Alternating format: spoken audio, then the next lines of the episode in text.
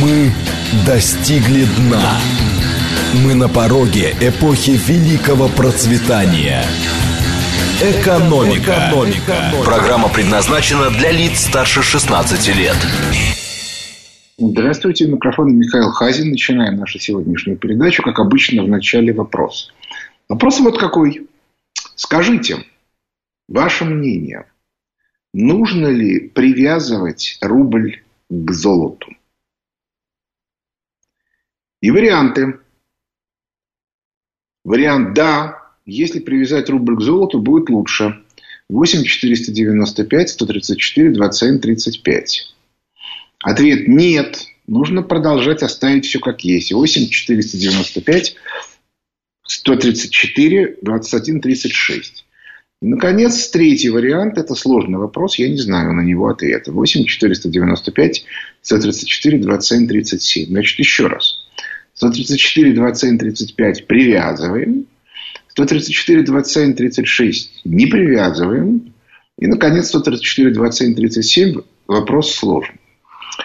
Почему меня этот вопрос заинтересовал? А дело в том, что в последнее время много идет разговоров, ну, собственно, об экономической реформе, что нужно делать в стране. И, соответственно, разница а, валюта, привязанная к по какой-то фиксированной шкале, в нашем случае золото. И вариант второй – валюта фиатная. О фиатной валюте я потом отдельно, я просто сегодня расскажу, что это такое, для того, чтобы было понятно, что и как с этим делать. Значит, э, э, почему это важно, понятно. У нас будет своя валютная зона, в которой мы будем рулить мы будем командовать. И, соответственно, мы должны понять, что мы хотим строить. И для этого надо разобраться, какие базовые параметры. Ну, то есть, условно говоря, у нас рынок или газплан. А если промежуточное состояние, то нужно четко определиться, где она какая. А, ну и так далее, и тому э, подобное. А, давайте прежде всего поговорим о том, в чем проблема современного Запада, ее экономике. Если они могут печатать деньги, то в чем проблема? Нужно решить какую-то проблему, давайте напечатаем деньги. И все. И эта проблема будет решена. Ответ состоит вот в чем. Что такое фиатная валюта? Это валюта, которая привязана не к какой-то фиксированной шкале типа золота, а к общему торговому обороту. И по этой причине, если вы вдруг решили, что надо развивать какую-то отрасль, именно так начали развивать IT-отрасль в 80-е годы, то вы делаете две вещи. С одной стороны, вы говорите банкам, ребята, мы сейчас немножко ослабим денежную политику, кредитно-денежную. У вас появится избыток денег. Вот тут, извините, как устроена механика, я, я сейчас рассказывать не, не буду. Это слишком долго будет. Значит, но вообще говоря, у банков, если они полностью используют вся банковская система, э, те э, возможности, которые предоставляет им Э, ограничения, которые вводит регулятор, как то а, э, резервирование и ставку, то они, в общем, весь возможный ресурс вырабатывают. И вдруг неожиданно им регулятор говорит, мы сейчас вам немножко там уменьшим ставку. Я напоминаю, что э, в 1981 году ставка была 18%, и ее постепенно снижали не монотонно, но в общем и целом достаточно регулярно до 2008 э, года. В декабре 2008 года ставку сделали разной по нулю. Но вы, пожалуйста, учтите, что надо кредитовать в основном, ну вот, скажем, IT-проекты. И при этом кредитовать людей, давать потребительские кредиты на покупку а, вот этой самой IT-продукции. И вот, соответственно, гаджет. И вот, соответственно, человек обнаруживает, что ему в банке предлагают, а возьмите-ка вы кредитик под не очень высокую ставку на покупку нового гаджета, персонального компьютера. Человек прикидывает, что платить ему надо не очень много, экономика растет, его доходы растут, и он может себе позволить. А давайте попробуем. Ну, а дальше на эти гаджеты постепенно всех подсадили. Но суть состоит в следующем, что количество денег в экономике выросло под новый оборот. При этом механизм а, увеличение экономики в целом, он использовался, там было два механизма. Механизм первый – это расширение рынков. Ну, например, в 1991 году, в ЗАП, ну, с 89 по 91 включили бывшую э, мировую систему социализма. Рынки резко выросли. Соответственно, углубился уровень разделения труда, появились дополнительные доходы и т.д. и т.п. Второй вариант – это смягчение кредитно-денежной политики. То есть, иными словами, мы чуть-чуть увеличиваем количество денег, и за счет концентрации этих денег мы создаем новые продукты. При этом имеется некий обман. Дело в том, что э, человеку ну, ему же хочется, ну, грубо говоря, у тебя Рено, а у соседа Тойота. И ты прежде всего хочешь заменить, или там Lexus, ты прежде всего хочешь заменить свой Рено на его Lexus. А тут тебе говорят, да ладно тебе, Lexus дорогой. И кредит мы тебе не дадим, потому что тебе его отдавать будет трудно. Но зато мы тебе даем дешевый кредит на покупку гаджета. Ну и потом ты посмотри, вон у соседа старый телефончик с кнопочками, а у тебя будет вон какой. А? Видишь, ты ему нос утрешь. Это все очень сложным образом управляется. И, собственно, для этого и были созданы социальные сети, как инструмент управления потреблением. То есть, чтобы хотели то, что надо, а не то, как бы, из-за чего как бы, что душа требует. Но весь фокус состоит в том, что в результате очень сильно растет количество активов, как материальных, ну, то есть количество предприятий. Да. Кто-то делает микросхемы, кто-то делает корпуса для компьютеров, кто-то а, как бы построены а, торговые помещение, где продаются компьютеры. Создана э, система гарантийного обслуживания, ну и так далее и тому подобное. Это все активы. Их всех можно капитализировать. А поскольку у вас количество денег все время растет, то и глубина капитализации все время растет. И поскольку это Соединенные Штаты Америки, то на любой актив немедленно навешиваются разного рода обременения. Как то страховки, страховки тех, кто работает, э, всякого рода ограничения зарплатные и т.д. и т.п. То есть, иными словами, создается колоссальная совершенно инфраструктура, которая при этом для своего поддержания должна очень много платить. Именно за счет этого, кстати, в Соединенных Штатах Америки такой высокий ВВП. Именно поэтому их ВВП нельзя сравнивать с нашим.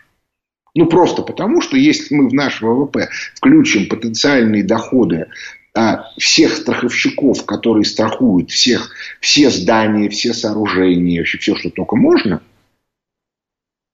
да еще по а, американским нормам, у нас ВВП, например, очень сильно вырастет. Ну и так далее и тому подобное медицинские страховки и прочее, прочее, прочее. Так вот, в результате создается совершенно колоссальное количество активов, которые должны для своего поддержания ежемесячно платить, ну там, конечно, ежегодно, довольно большие деньги. Эти деньги должны откуда-то взяться. Они брались из постоянного расширения. То есть в Соединенных Штатах Америки, это мы видим по фондовому рынку, а капитализация активов намного превышает аналогичную капитализацию в других странах. Просто потому, что идут постоянно очень большие финансовые потоки.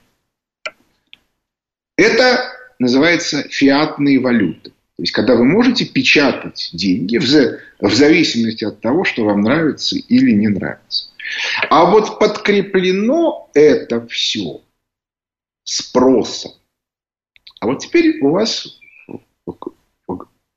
картинка. Вы привыкли, что спрос непрерывно растет.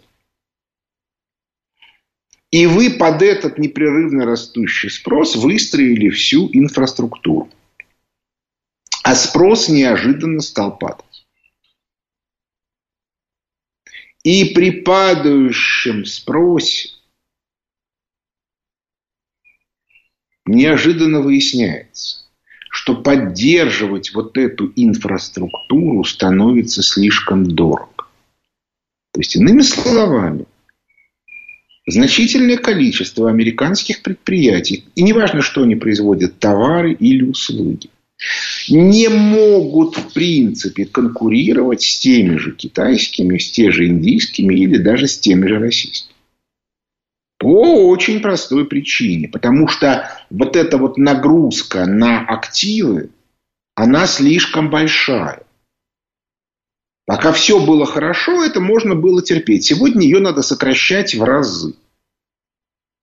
Но это не так-то просто. Это практически невозможно сделать. Ну, то есть, в реальности это можно сделать только через банкротство.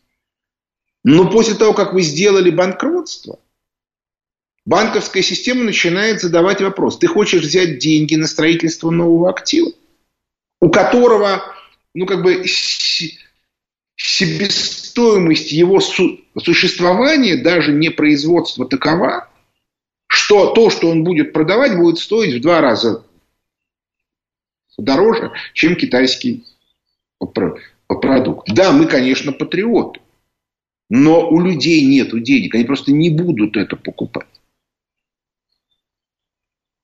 Вот это вот ключевая проблема американской экономики. И вот почему там инфляция не монетарная, там инфляция структурная. Потому что в условиях снижения количества потребителей растет доля, это, это называется постоянные затраты. Это то, что предприятие должно платить независимо от того, что оно продает. Ну, грубо говоря, аренда, электричество, страховки, ну, вот, вот, вот это вот все. Вот это вот все очень дорого стоит в Соединенных Штатах Америки. И если раньше, грубо говоря, а для покрытия вот этого нужно было с каждого проданного элемента, с каждого проданного товара платить 2%, то когда потребителей стало в два раза меньше, надо уже платить 4%. То есть нагрузка вот эта вот на потребителя непрерывно растет.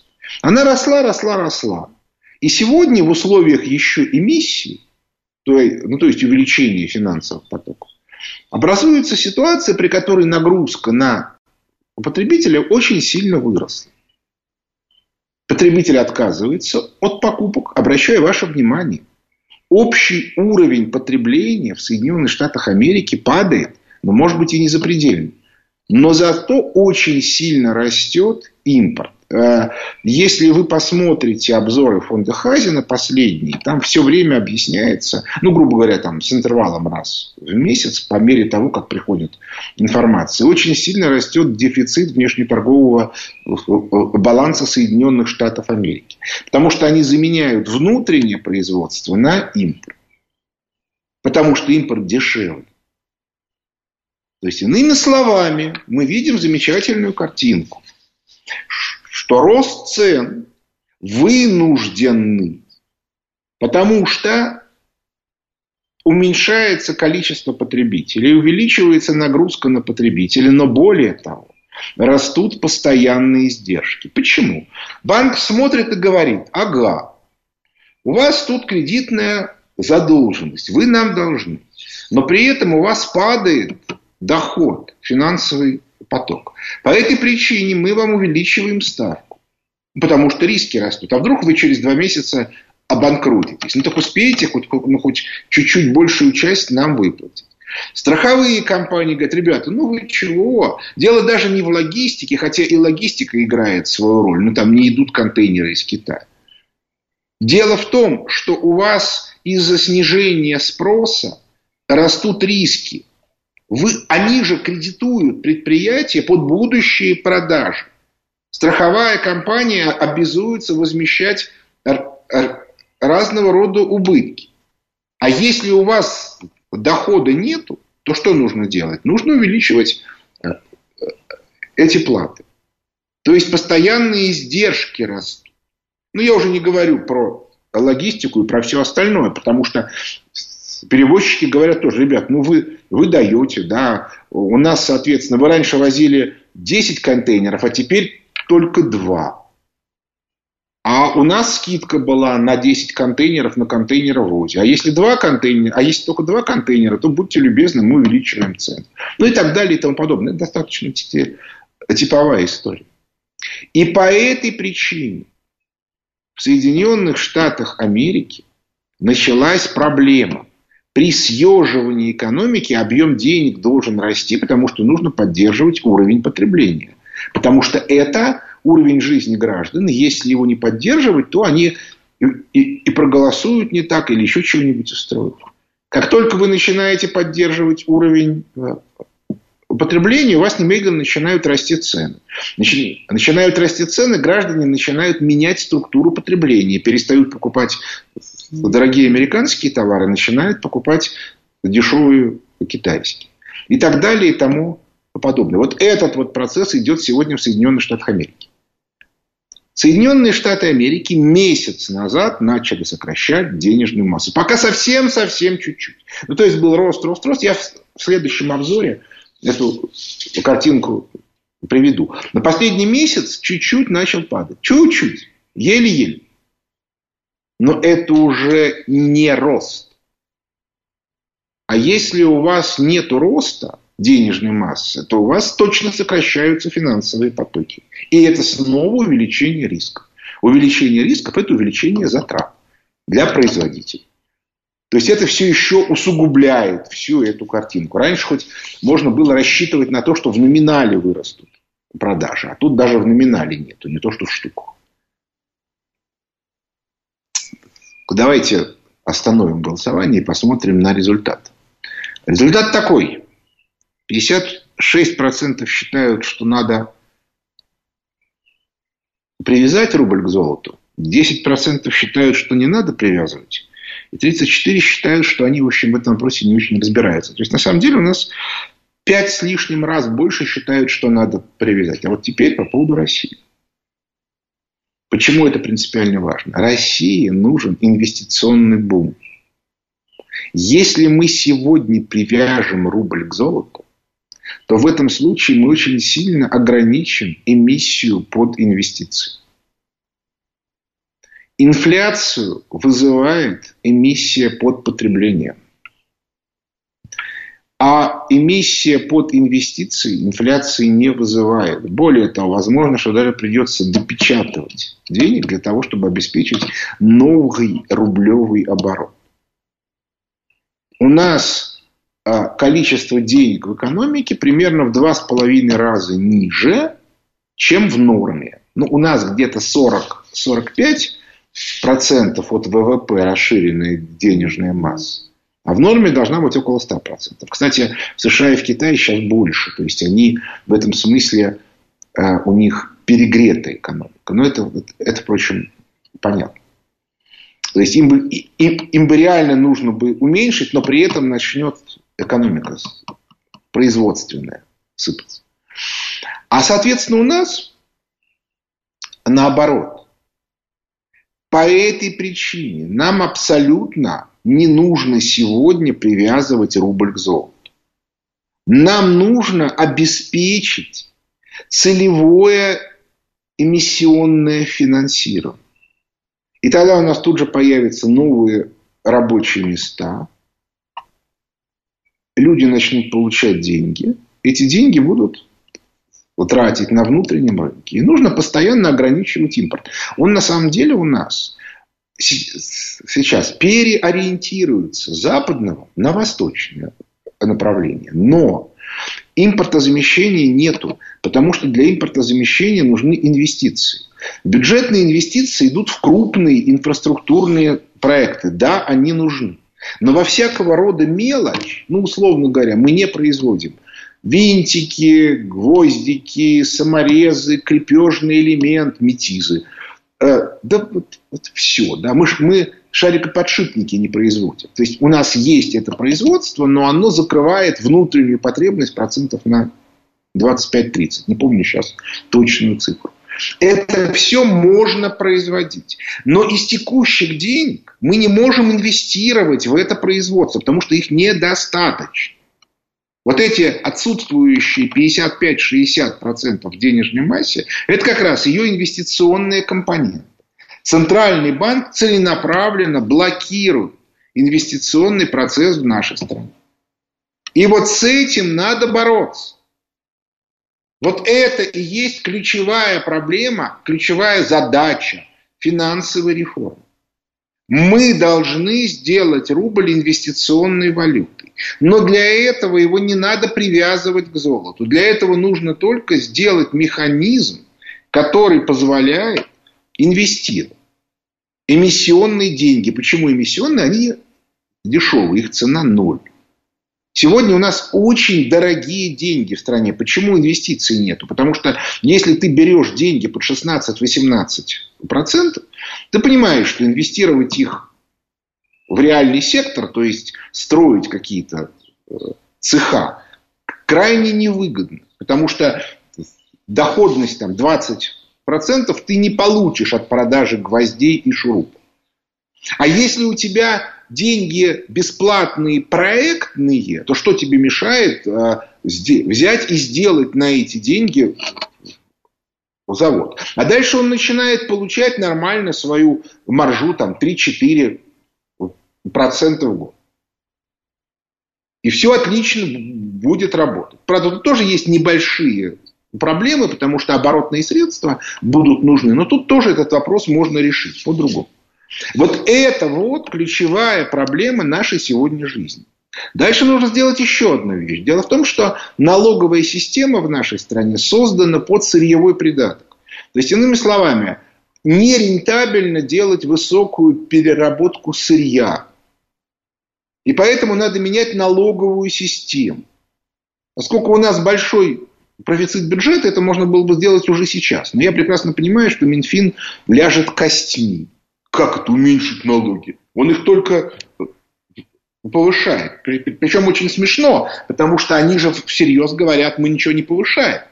Не понимая, что ужесточение администрирования собираемости налогов и повышение налогов, это с точки зрения производителя одно и то же. Нам нужно, по крайней мере, два налога. Ну, один из них формально не налог, а страховые платежи, но в реальности экономически это налог. Это налог на фонд заработной платы. И уменьшить НДС. Может быть, заменив его на налог с продаж. Но э, не, не такой большой. Вот что сегодня нужно делать. Перерыв на новости. Экономика. Экономика. Возвращаемся в студию микрофона Михаил Хазин. Начинаем ответы на вопросы слушателей. Доброе утро, Михаил Леонидович. Здравствуйте. Э, Виктор Михайлович из э, Домодедова. Слушаю вас. А, а вы позволите вам задать вопрос э, не совсем по вашей сфере интересов? Ну, если а... я не знаю ответа, то я не буду на него отвечать. Нет, а, значит, вот какой вопрос, который волнует, наверное, очень многих наших слушателей. А, уже прошло три а, месяца военной операции на Донецке, а вызывающие боль обстрелы продолжаются. Вот в передачах центрального телевидения показывают часто уничтожение ракетных комплексов и систем залпового огня довольно успешно нашими ракетами и беспилотниками. А на Донецке три месяца, ну, еще раньше продолжаются обстрелы. Вместе с тем у нас имеются эффективные средства разведки позиций и их уничтожения. Вот э, система «Зоопарк» и э, беспилотник «Орлан». Э, как, по вашему мнению, э, почему это происходит? Почему ни одной показательной операции уничтожения именно э, в Авдеевке там и в пригородах не происходит? А, тут я вам ничего сказать не могу. Я не, не являюсь специалистом по военному делу, по разного рода военным системам. По этой причине на эту тему я ничего говорить не, не хочу. А, что-то на эту тему сказал Сергей Колмогоров пару недель тому назад в э, очередном обзоре э, стратегической обстановки, которую они ведут вдвоем с Дмитрием Раде. А, а что-то, ну, я как бы его повторять не буду. Но в целом я могу сказать следующее, что э, в тех условиях, в которых мы находимся, при котором в этой самой Авдеевке на протяжении восьми лет э, создавалась система защиты, очень сложно, не взяв эту самую Авдеевку, прекратить обстрелы, поскольку машина выезжает из бетонного бункера, где ее не видно вообще – ни, как бы ничем, делает залп и исчезает в другом бункере. И заловить ее там очень сложно. Я, а, если вообще возможно. Вот такая вот история. Как я это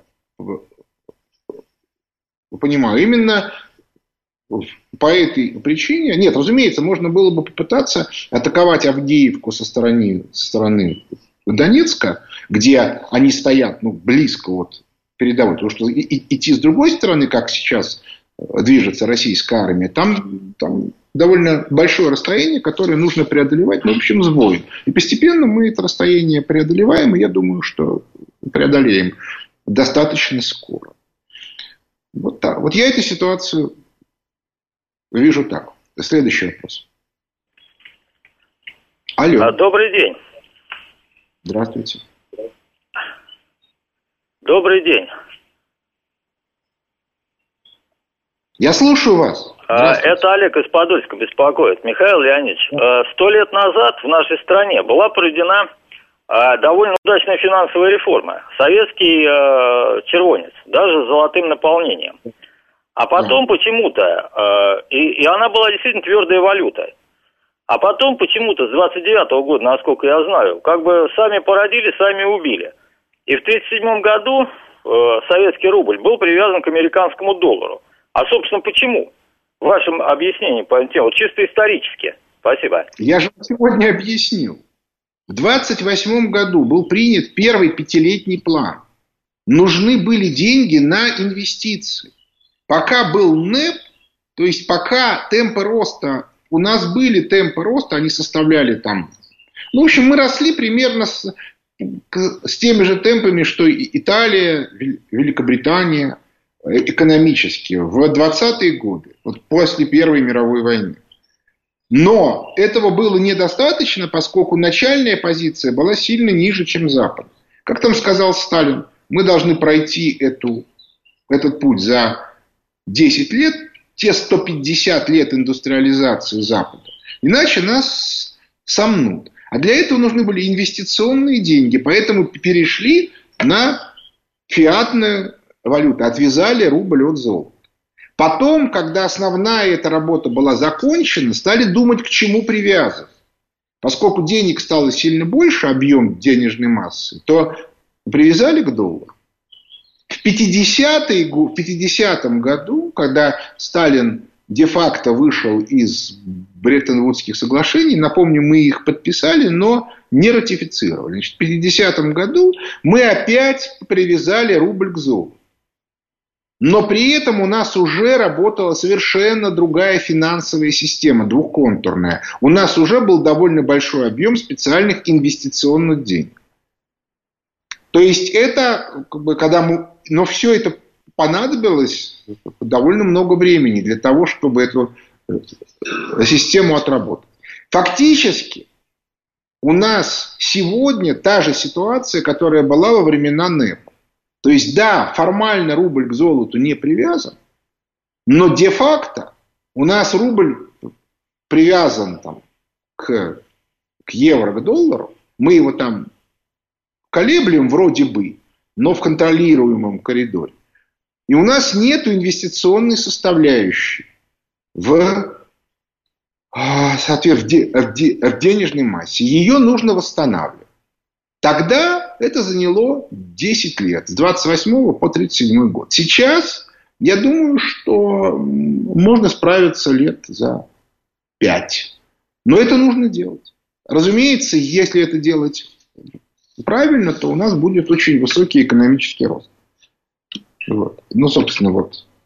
Мы будем наш номинальный ВВП, э, который 1,7, очень быстро выводить на а, ВВП, который соответствует нашей экономике с точки зрения структуры, э, как бы той, которая там сегодня в Германии или в Соединенных э, Штатах Америки. Но до Соединенных Штатов Америки мы не дойдем, потому что там завышенная сфера услуг и финансовая сфера. А вот производственной экономике мы дотянем. И в результате, если эту реформу проводить правильно, то мы должны лет за 8-10 а, увеличить наш ВВП до где-то примерно 8-8,5 триллионов долларов в нынешних ценах. А сегодня, напоминаю, 1,7 официально номинальная цифра. Следующий вопрос. Алло, Михаил Леонидович, здрасте. Да. У меня вопрос насчет налогов. У нас сейчас налоговые льготы для экспортеров сырья. Это те, кто вывозят газ, нефть, там, золото. Это правильно?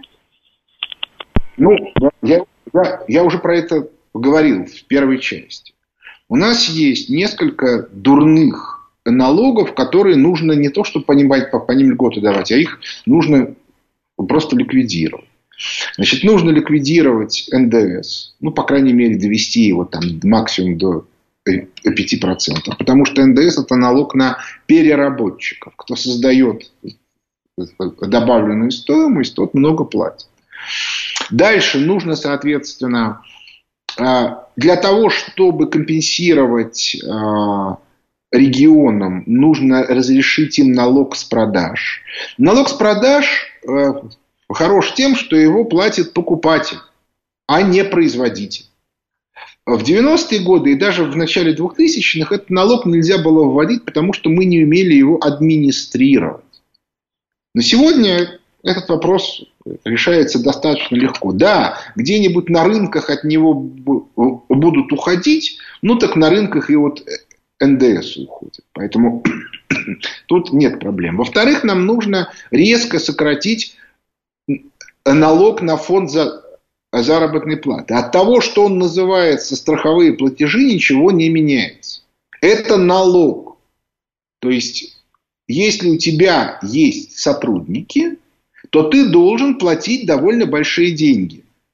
Либо же ты должен им платить черную, черную зарплату.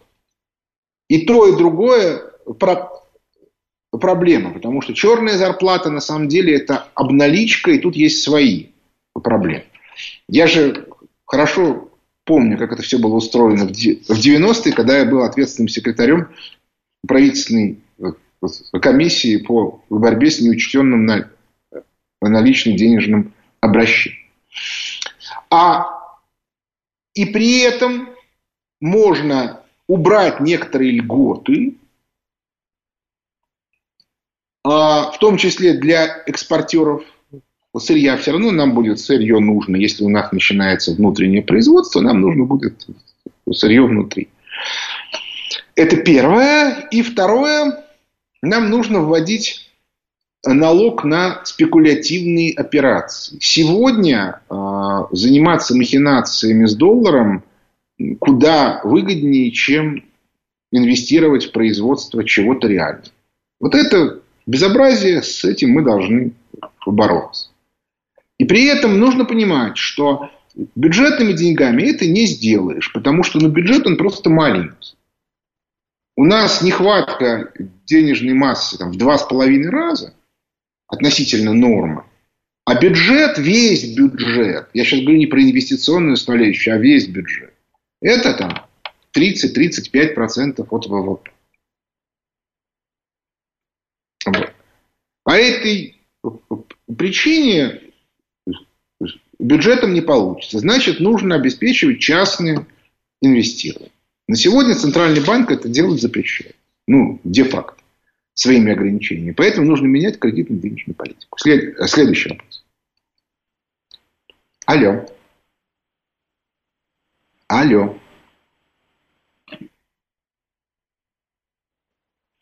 Не получается. Здравствуйте. Здравствуйте, Слушаю. Михаил. У меня вопрос по, по политике. Вот по поводу Украины. Вот мне кажется, что сейчас э, наше руководство, обосновывая свои действия, э, упускает очень важный аргумент такой, что ситуация в Украине, она очень сильно напоминает ситуацию в Германии после прихода к власти Гитлера. Тогда небольшая группа политиков свела с ума всю страну, вот. И если бы тогда э, мировое сказать, э, со сообщество не, не снесло это государство, вот, а, э, вот, то было бы гораздо меньше жертв. Вот. И, то есть сейчас наша задача не просто денацификация, там, а именно снести это государство и установить международный протекторат над ним. Мне кажется, это надо явно озвучить. Вот, потому что вот то, что мы недавно видели, все вот эти вот, э, сказать, э, виды солдат с, нако- с наколками, там, э, там фашистские символы, там эти самые Гитлер там у них вот и в действии все, они совершенно точно показывают, что государство невменяемое. То есть с ним дипломатически работать бессмысленно. Его надо именно сносить, и это надо сказать четко совершенно. Как, как вас зовут? Правильно, правильно это? Как вас зовут? Андрей. Откуда вы? Из Москвы. Хорошо. Значит, э, теперь вещь, которая уже всем стала понятна. Что Россия дойдет до ЧОПа, то есть до западных границ Украины, и сегодняшний фашистский режим будет снесен. Более того, будет устроен трибунал, который на фактах докажет, что это был фашистский режим. Это уже сказано. Путин уже сказал, демилитаризация, то есть разрушение, уничтожение военной инфраструктуры современной Украины. И денацификация. Вы сами понимаете, денацификация требует разрешения, разрушения управленческой структуры, потому что она полностью нацифицирована. Можно сколько угодно объяснять, что нацизма на Украине нет, но доказательств выше крыши. А по этой причине дополнительно об этом можно не говорить. Это вытекает естественным образом из тех задач, которые поставлены. У Запада на сегодня имеются разные иллюзии. Дело в том, что современная политическая машина западная носит такой откровенно либеральный характер. То есть это люди, которые выращены как в пробирке. Они такие вот патентованные либералы. И поскольку они либералы, то любое предложение, которое не носит либеральный характер, они его игнорируют. То есть не то, чтобы они к нему относятся отрицательно, они его игнорируют. Вот э, был меморандум Рябкова в декабре месяце. На него не было ответа. То есть на этот меморандум ответа не было. Они а взяли из этого меморандума две или, два или три пункта, две или три фразы, которые они поняли и начали заниматься абсолютно типовой, ну, собственно, все политики этим занимаются. Они начали обсуждать вот эти вот пункты в отрыве от содержания всего меморандума в целом. А, меморандум они, а меморандум они игнорировали. Россия в ответ на это ну, поскольку иначе получился бы очередной минский процесс, по этой причине Россия начала специальную военную операцию. Ну, как мы видим, были еще факторы, потому что мы упредили атаку Украины буквально ненадолго. Я не буду сейчас говорить о том, что все западные политики знали про эту атаку Украины и вешали нам лапшу на уши. Нет, знали об этом далеко не все. Но сама по себе эта ситуация очень показательна. Дальше. Сегодня вот этот вот политикум, политический мир Запада, осознав, что мы на Украине выигрываем, это пришлось довольно долго ждать. Потому что понимание, что мы на Украине выиграли, ну, кто смотрит мои комментарии к текущим событиям, я об этом сказал еще пару месяцев тому назад. Но а, они это начали осознавать, ну, условно говоря, 2-3 недели тому назад. А дальше, ну как, они вернулись к, к, меморандуму Рябкова и стали нам предлагать остановить специальную военную операцию. Почему остановить, понятно. Потому что если мы возьмем всю Украину, дальше о чем разговаривать? Мы тут будем решать, что к чему. А чтобы обсудить положение меморандума Рябкова, им сказали прямым текстом, ребята, это надо было делать в декабре. Сегодня это уже не обсуждается. Сейчас они думают, что им еще делать. И это их думание очень сильно ускоряется из-за того, что э, экономическое положение на Западе ухудшается стремительно. Ну вот сегодня понедельник, сегодня утром в 10 вышел английский перевод обзора фонда Хази. Желающие могут заглянуть и посмотреть хоть английский текст, хоть русский текст. Русский текст вышел в субботу. И посмотреть, что произошло за последнюю неделю у них. Это надо смотреть на картинке. Словами это не передать. И в этой ситуации они, я думаю, сейчас начнут ускоряться. Другое дело, что в силу своего либерального мировосприятия они еще пока не готовы, но, условно говоря, сдать режим Зеленского. Это, как это? Он, это как бы не, не наш нацист, он ихний. Они его взрастили, они его тренировали, они ему поставляли и поставляют до сих пор оружие. Ну, правда, аккуратно. Более того, он стал сейчас камнем преткновения между Соединенными Штатами Америки и Великобританией. Потому что Великобритания а, использовала Зеленского для того, чтобы играть в очень опасные игры с Турцией, с Эрдоганом. То есть Англия в силу своей слабости объективной вынуждена повышать ставки. Я про это рассказывал много. И для этого используют Зеленского. То, что при этом Украина исчезнет, англичанам наплевать. У них цель ликвидировать Евросоюз. И даже в идеале, собственно, это такая главная задача, развалить Германию. Да, они это делают, они это делают качественно, они, они это делают эффективно, но пока еще уж больно много работы. Будем мы им помогать или не будем, это вопрос отдельный. Ну, потому что мне абсолютно очевидно, что Джонсон уже год из штанов выпрыгивает, чтобы предложить Путину, как разделить Европу. А Путин не хочет этого делать, видимо, понимая, что Джонсон это не тот партнер, с которым нужно договариваться. Но поскольку, опять-таки, у меня информации тут нет, я не буду это комментировать, ничего сказать не могу. Но могу сказать одно, что Путин, безусловно, в этом разберется лучше меня. Все. Вот вся картинка. И поэтому больше ничего говорить не надо. Мы уже все сказали. Не надо суетиться. Мяч на их стороне. Ну, пускай примут хоть какое-нибудь конструктивное решение. Не могут принять конструктивное решение. Все будет продолжаться так, как продолжается. И это не наша проблема, а их проблема. Вот и все. Следующий вопрос. Добрый день, Михаил. Сергей Алексеевич зовут. Такой вопрос. Да, как следует из заявлений ряда российских сенаторов, включая главу Совета Федерации, программа импортозамещения провальна полностью. Ну, это, вы же знаете, тысячи позиций, громадные деньги Она в отдельных не может отраслях. быть не провалена. Как, как может быть реализована программа, если вот. в нее нет денег? А денег вот у меня вопрос.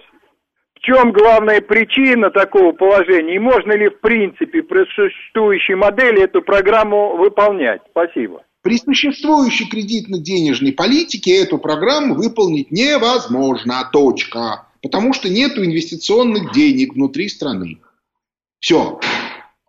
Больше тут даже и говорить нечего. Следующий вопрос. Алло. Здравствуйте. Скажите, пожалуйста, а как, по вашему мнению, будет меняться ставка ЦБ в ближайшие полгода хотя бы? Как вас зовут? Елена Владимировна из Долгопрудного. Долгопруд. Ну вот смотрите.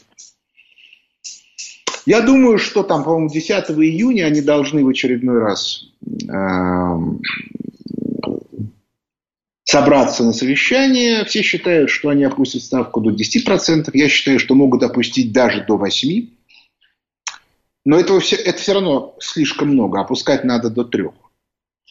Но они будут продолжать пакостить. Я вот написал несколько текстов за последний месяц. Как они пакостят? Они начинают очень сильно колебать рубль относительно доллара, что увеличивает страховые платежи, которые берут банки по кредитам, ну и много еще чего. У нас же все равно рубль, как бы все считают прибыль-то в долларах. Вот. И э, еще много разных пакостей можно делать для того, чтобы инвестиций не было. А по этой причине ну, все будет зависеть от того, насколько Мишустин будет давить на Набиулину. Э, у меня ощущение такое, что Центробанк стал немножко побаиваться этого давления. Но я, впрочем, могу и ошибаться. Я же не являюсь инсайдером. Я ни в правительстве, ни в Центральном банке больше 20 лет не был. Я просто не знаю, что там происходит. У меня только такое как бы наблюдение со стороны.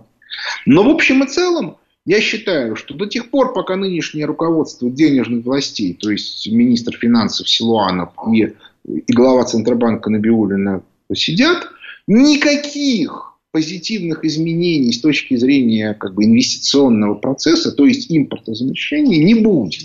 И быть не может по абсолютно объективным обстоятельствам, потому что правила, которые ввел Центробанк, фактически запрещают инвестиционный процесс. А импортозамещения без инвестиций в реальный сектор не бывает. Ну, этого просто не бывает. Точка. Вот такая вот история. Поэтому что я могу сказать? Что схватка за кредитно-денежную политику в России будет усиливаться. А политическое наше положение очень неплохое с учетом всех обстоятельств, особенно того, что Запад падает. Но, тем не менее, надо переходить к как бы активной внутренней конструктивной позиции. Потому что без развития э, одержать окончательную победу мы не сможем. Вот, собственно, это не нужно делать. Но на этом наше время У микрофона был Михаил Хазин. Благодарю за внимание. До свидания.